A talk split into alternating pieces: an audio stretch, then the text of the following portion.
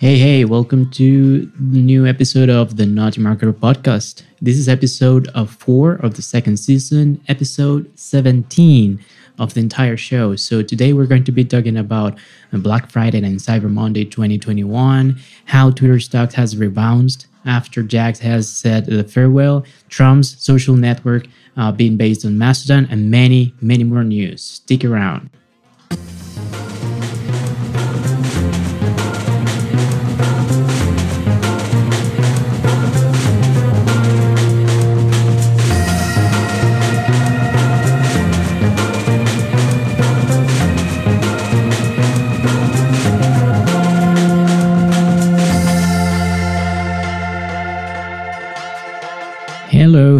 Welcome back to another episode of the Not Your Marketer podcast. Um, thank you so much for being here with me again. Uh, this episode was um, recorded live on Friday, December the 3rd. And without any further ado, let's go into the headlines. So, um, there was a glitch. I'm sorry. the first thing that I wanted to uh, talk about uh, has to do with the um, Black Friday. Um, if you take a look at the news, uh, there are different approaches and different perspective of what uh, Black Friday 2021 has been. Uh, we have seen that many people stop going to the physical store in some portions. Then we also uh, saw some people that uh, were well purchasing more than ever before online. Um, and then we have this kind of news that are like kind of interesting. Take a look at this. So Amazon's has uh, announced or has said that uh, they had the best Thanksgiving sales uh, ever, and also the Cyber Monday. Um, this year and it, it is something that if you think about it makes a lot of sense especially when uh, people start to see um, a lot of risk when they um, well going outside and going to physical spaces with um, other some other people.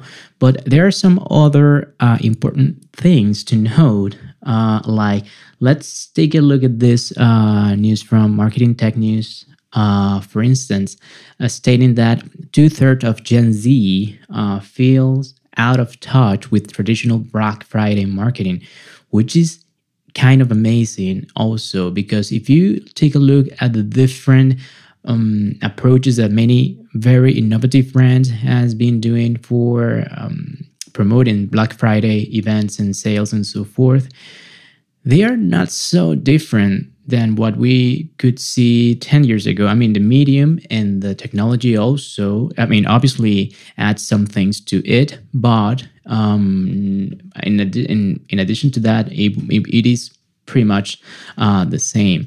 Then you s- see information like uh, partial, the, this one from Practical E-commerce uh, stating that um, 61% of consumers uh, purchase holiday gift before Thanksgiving Day. So they purchase way before uh, Black Friday. And this has to do with something that some people were uh, mentioning uh, that is like it, it is not black friday anymore. It's more like black november because we have discounts being available for uh, customers and consumers way before uh, black friday. And they were expanding also uh, way after cyber monday as well and also, uh, just to wrap this up, there was an article, very interesting article uh, on Forbes um, that said was explaining how the, by the fact that local retail stores has seen a wane in the in the purchases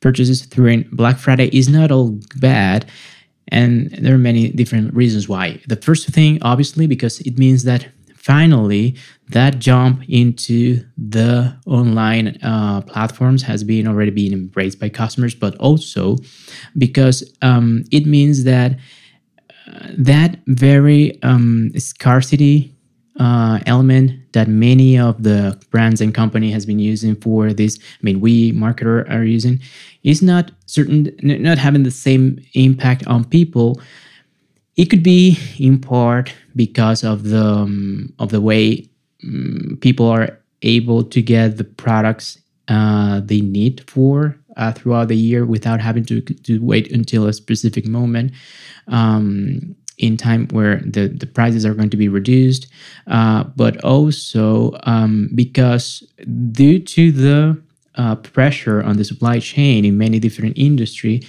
it means that um, well, many people was able to actually get their own products. And I was reading some other news just before starting recording the the show how gift card has been booming because of the uh, fears that some people may have about uh, their products not being available uh, on time for uh, the holidays, which is also something interesting. So, uh, going to um, going to the next headline, one of the things that I wanted to mention um, regarding um, the the wrap up of of 2021 and that I didn't mention in the in the excerpt has to do with uh, Spotify. You know that Spotify makes this very it's kind of a tradition now when uh, they launch the um, wrap uh, year that you may have. Um, in this case, for 2021, this is a an article from Morning Brew that are, we're seeing if you're watching the video.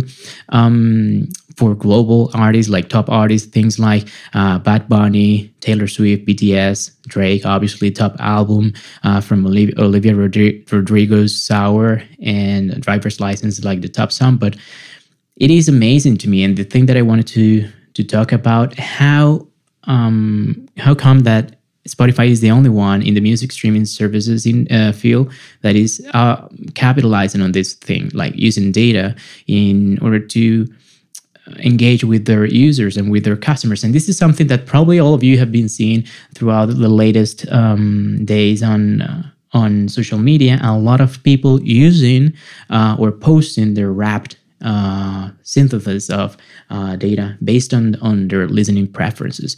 If you think about this, this is just a, a cool way of putting just some assets that you have. That in this case is the data from uh, the usage of each um, customers that you have on the platform to um, let them know uh, where their preferences were, but also to engage uh, on a social scale. It is uh, it is interesting though that it is only um, Spotify the only one that is trying to cap- capitalize on it, and this has been uh, like that before as well. So another thing, um, and another new has to do with, uh, and this comes from Mashable, where where I was reading that um, about how um, Donald Trump's social media platform. It is based on which is called Truth Me, Truth Social. Um, it's based on Mastodon. I don't know if you are all of you are familiar with what Mastodon is, but Mastodon is a uh, blockchain uh, fe- federated social network, micro blogging social network. So it's more like uh, Twitter. Uh, so this was kind of surprising for some people in my case, what I was thinking, I mean, it, obviously, I mean, they have been saying before that, I mean, they haven't been like confirming this before, and uh, Mastodon has even uh, threatened um, in some moments uh, to Truth Social um, of being um, violating their uh, open source licenses.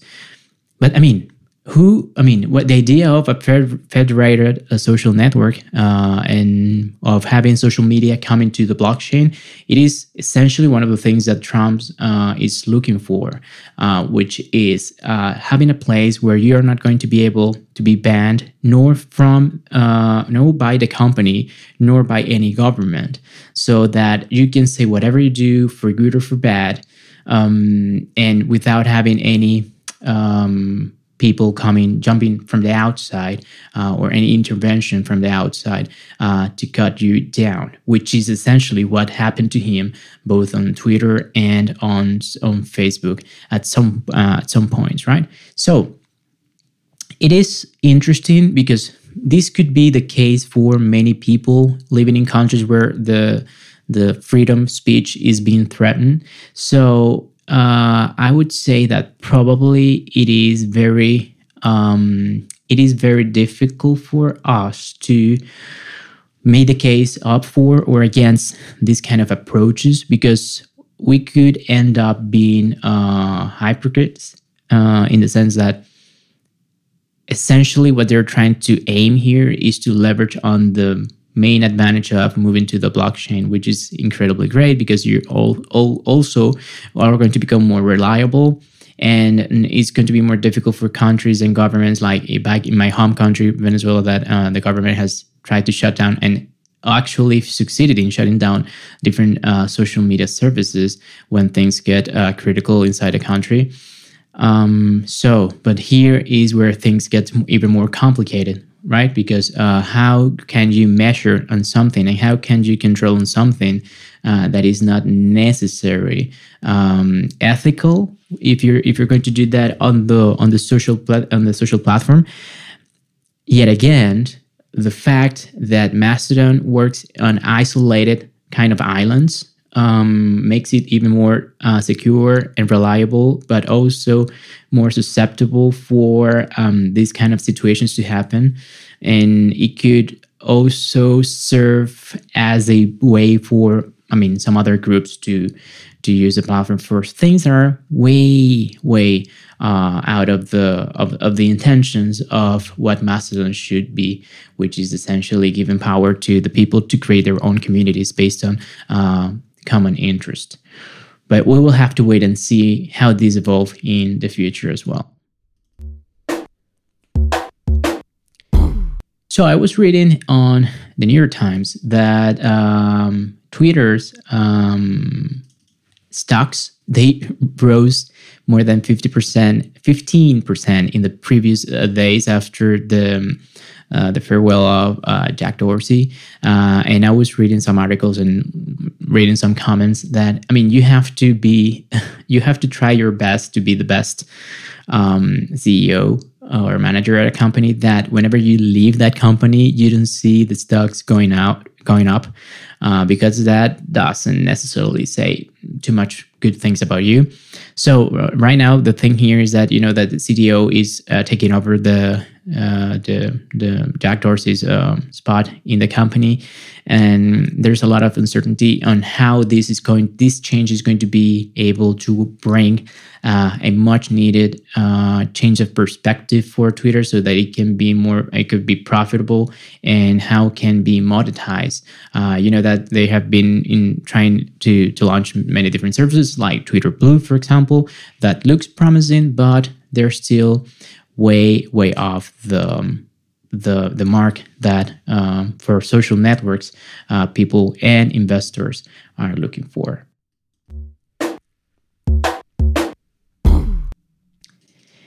And I wanted to share this um, article based uh, to wrap this up. This is a very short episode, as you may imagine. Uh, marketing tech news again um, that explain how half of the top websites on the internet fail to meet Google's user experience requirements. So it is not a surprise uh, for me. Uh, being working in this field and um, things like they mentioned the uh, Google's core web vitals, which are those kind of uh, things like uh, first contentful paint, first input delay, cumulative layout shift, and many of the things that you can measure using the Google uh, Speed Page, uh, Page Speed Insights.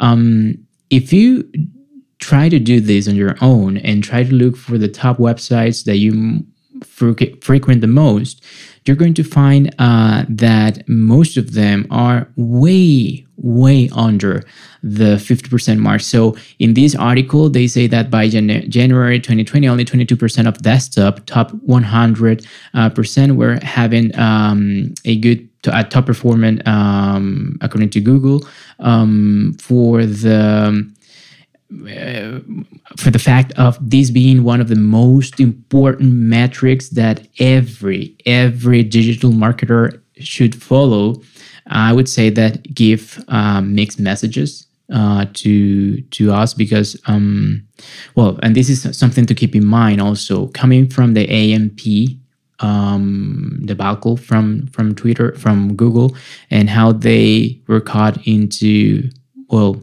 benefiting uh, people that used AMP and how they throttle down websites that didn't didn't use AMP, then you have these kind of things you can see, and you you I mean, it had it has happened to me that I have some client with uh, websites that are not top notch. They we struggle a lot to to bring them past the 70 uh, 74 75% um, or points out of 100 um, mark on google um, speed page page speed insights.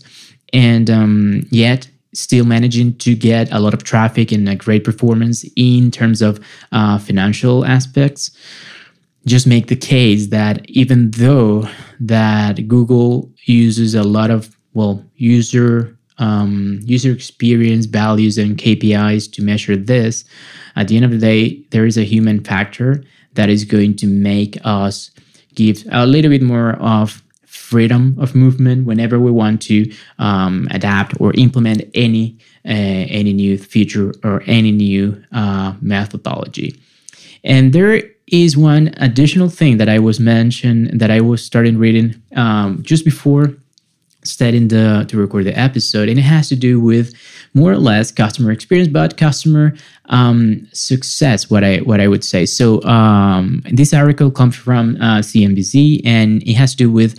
Uh, a new job at uh, McDonald's that is going to over uh, foreseen and is going to be like the watchdog of uh, consumer behavior. So, one of the things that uh, apparently McDonald is uh, figuring out now is that um, the changes on their consumer behaviors uh, is something that needs to be paid a little bit more attention. So, no surprises here again. Uh, however, I think that this is a great a great thing to do. Uh, one one one element that we find once and over again in many companies, and you would be surprised on how many companies that are fa- rather like innovative, uh, they fail to reach the mark, is that they don't pay too much attention on how the customer is changing, and we are just uh, at the at the at the doorstep of having Gen Z becoming the dominant generation now. Um, so we're going to have a new wave of new consumer habits and new consumer behaviors and preferences and needs, and we need to adapt not only the communication, but also we need to understand what kind of product, what kind of services they are going to be valuing, and this is like the most important thing for companies to keep uh, moving forward, to evolve, to be able to adapt and to understand so that they can give the products and the best experience possible to their customers. So, guys, um, that's uh, it for today's episode. Uh, thank you once again for being here. I'm trying to make the episodes shorter so that you it is going to be rather easy uh, or easier for you to to to keep listening to. As usual, please send me any feedback that you may have. Uh, I will be more than grateful to to hear what you think about this. Make sure to subscribe on my uh, on on YouTube on any podcast uh, provider that you may have. And uh, please be safe. Here in Spain, we're going to have a lot, very long weekend, five days of uh, holidays almost. Um, so for those of you listening from Spain, have a great, a great um, holiday. And for the rest of you, we'll see you two weeks from now. Bye bye. Take care.